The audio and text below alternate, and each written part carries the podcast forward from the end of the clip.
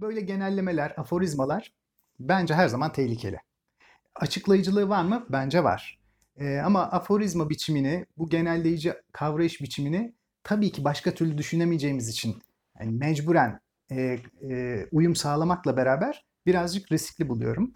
E, söze katıldığım yeri söyleyeyim. E, evet yani nedenini ilk aşamada bilemesek dahi böyle bir durum var. Batıya göre Doğu toplumlarında e, sorumluluk almak veya kendi iradesini hayata geçirmek veya kendi düşüncesini ulu orta bir yerde söylemek nedense ayıp sayılıyor.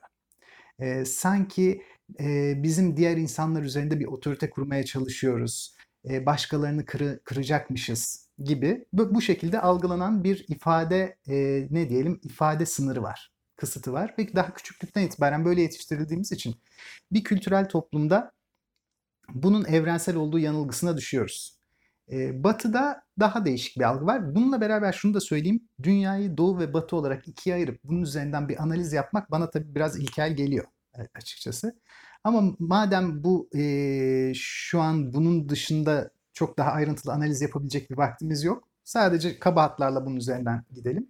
E, orada tabii modernizmin orada gelişmesi, bireyin yani demin bahsettiğimiz gibi hümanist bireyin tam da e, evrenin merkezine oturtulması Doğu toplumlarında değil Batı toplumlarında gerçekleşiyor. Evrenin merkezine oturmaya kendisini layık gören bir kişinin bir konuda fikir bildirme e, ne diyelim cüretiyle kendisini evrenin çok kıyısında köşesinde gören, e, kendisini e, hep başka bir varlıkla anca tanımlayabilen ve hep bir aşırı mütevazılık çerçevesinde büyütülmüş bir bireyin kendi sözünü söylemekten sakınması e, ana bakış açısından tabii beklenen şey aslında.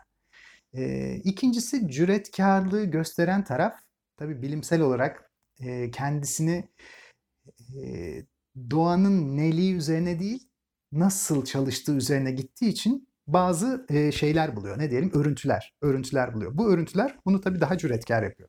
Çünkü bazı şeyleri açıklayabilme kudretine kavuşuyor. Halbuki doğu tarafında e, ne diyelim hikmet hala daha önemli. Ve e, örüntüden çok tanrısal irade daha önemli. E, bir tarafta kendini kadere e, teslim etmeme baskınken, kendi kaderini kendi yaratma baskınken, diğer tarafta kadere riayet etme.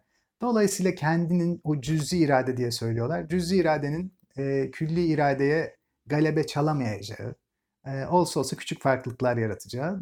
Bu yüzden de toplumsal alanda tabii siyasi kültür anlamında da bunlar hep bir bütün. Yani modernizm ortaya çıktığında siyaseten de, ekonomik olarak da, kültürel olarak da kendisini yayıyor, geçiyor. Mesela modernizmin şöyle diyelim, e, e, modernist ekonomide klasik ekonomi geçerli.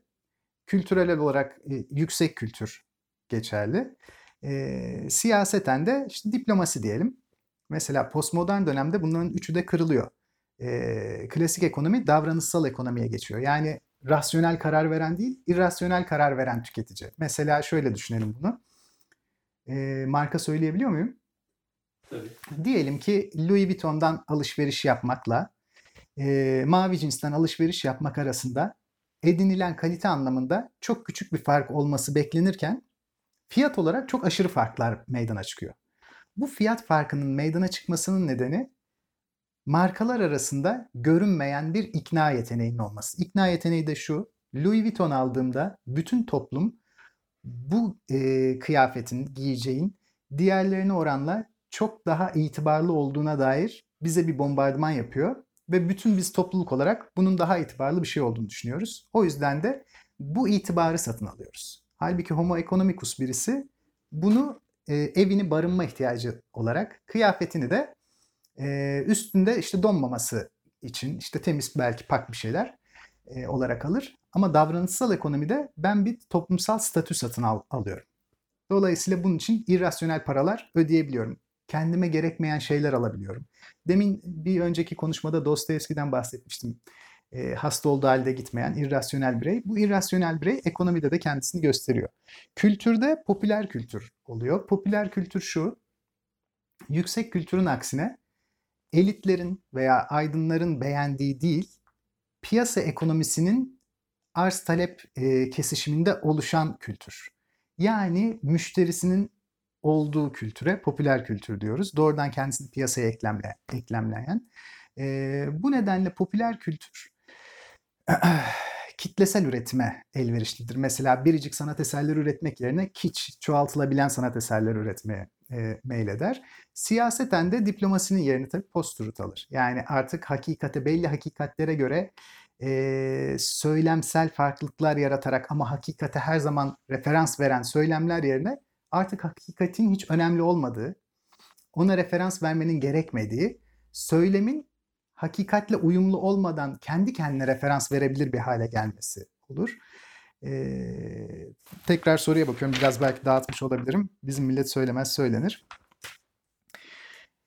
Şimdi bizdeki de e, doğudaki paradigma daha farklı olduğu için batıdaki paradigmadan bunun içinde evet kendi kendine insanlar kol kırılır yen için yen kır, kol, kol, evet kol kırılır yen içinde kalır gibi e, kişiler kendi memnuniyetsizliklerini e, ne diyelim e, kendi dönüştürme fikirlerini, eylemlerini doğrudan söylemekten çekinirler. Bunun ayıp olacağını düşünürler. Özellikle doğuda yine hiyerarşi biraz daha kuvvetli olduğu için batıya göre ve liyakatten çok yaşa, e, işte diğerlerinin gösterdiği itibara hatta çoğu zaman bir devlet büyüğünün e, kişiye gösterdiği itibara göre şekillendiği için burada bir had bilme söz konusudur doğuda. Hep had bilmek zorunda hisseder insan kendini. Bu yüzden de kendi düşüncesini çok uzun süreler boyu açıklayamaz.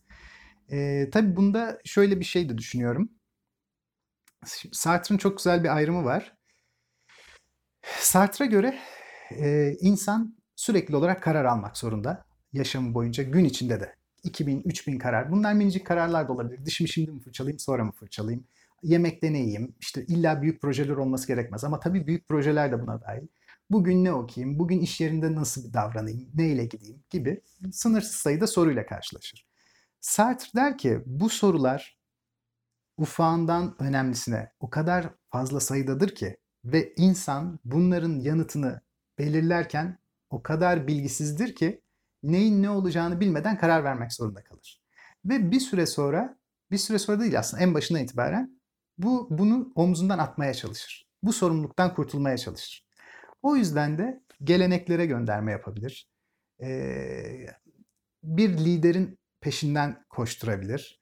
Ee, kültürel olarak ayıp olan hiçbir şeyi yapmamayı, işte övülecek her şeyi yapmayı tercih edebilir.